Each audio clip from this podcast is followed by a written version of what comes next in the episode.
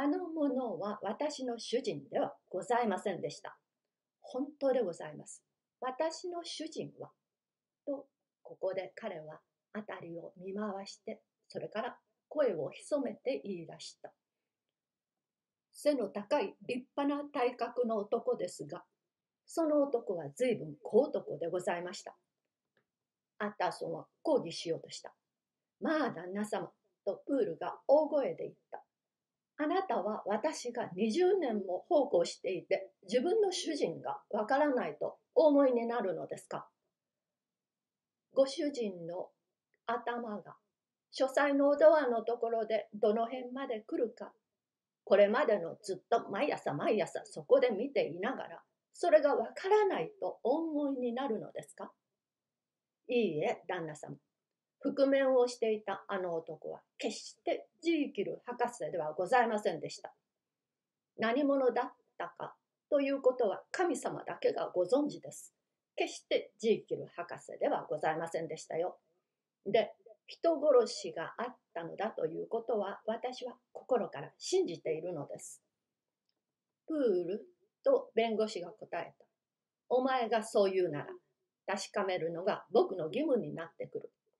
僕はお前のご主人の気を悪くしたくないのは山々だし、この手紙を見ると、ご主人はまだ確かに生きておられるようで大変迷うのだが、私はあのドアを押し開けて入るのを自分の義務と考えよう。ああ、あったソン様、それはごもっともです。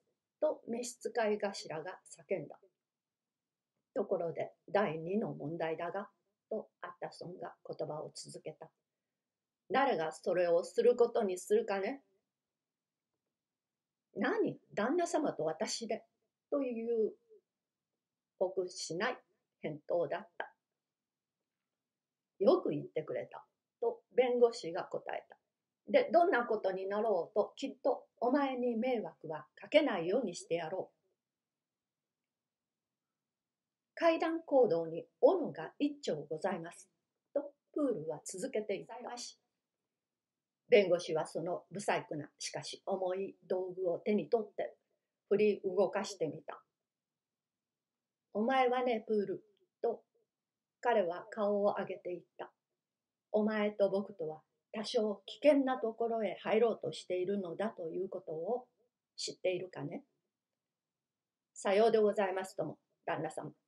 と召使い頭が答えた。ではな、我々は包み隠しをしない方がよい。と相手が言った。我々は二人とも心に思っていることをみんなまだ口に出して言っていないのだ。すっかり打ち明けて話すとしようじゃないか。そのお前の見たという覆面をした男だが、お前はその男に見覚えがあったかね？さようでございますね。何しろ、それは大変素早く逃げていきましたし、そいつはひどく体を折り曲げておりましたので、そのことははっきり申し上げることはできません。という返事であった。けれども、それはハイドさんではなかったか。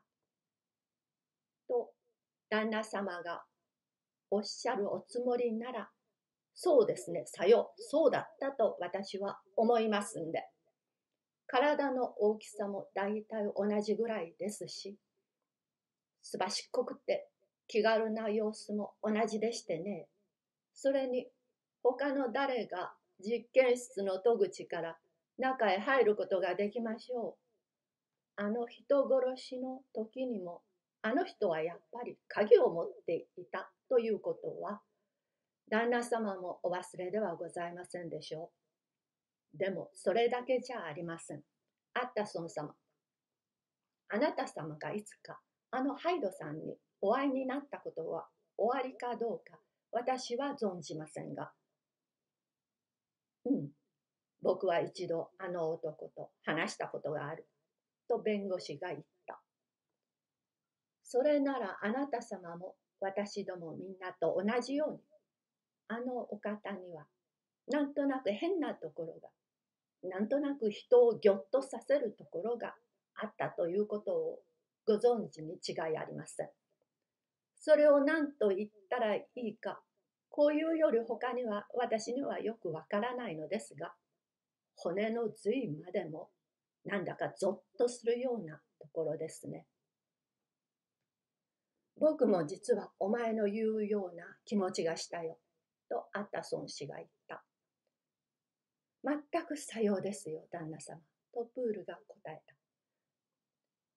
ところで、その猿のような覆面をした者が、薬の間から飛び出して書斎の中へ駆け込みましたときに、その感じが水のようにぞっと私の背骨を通ったのでございます。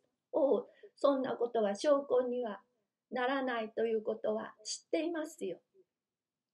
アッタソン様、それくらいのことは私もちゃんと存じております。しかし人には感じというものがございます。で、あれがハイドさんだったということは私は聖書にかけても誓いますよ。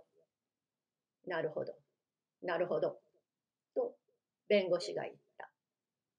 僕もどうもそうじゃないかと思う。あの二人の関係から良くないことができたのだろう。良くないことが起こるに決まっていたのだ。なるほど、まったく。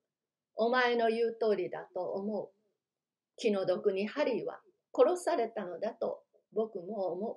そして彼を殺害した者は何のためだか神様だけしかご存じないのだが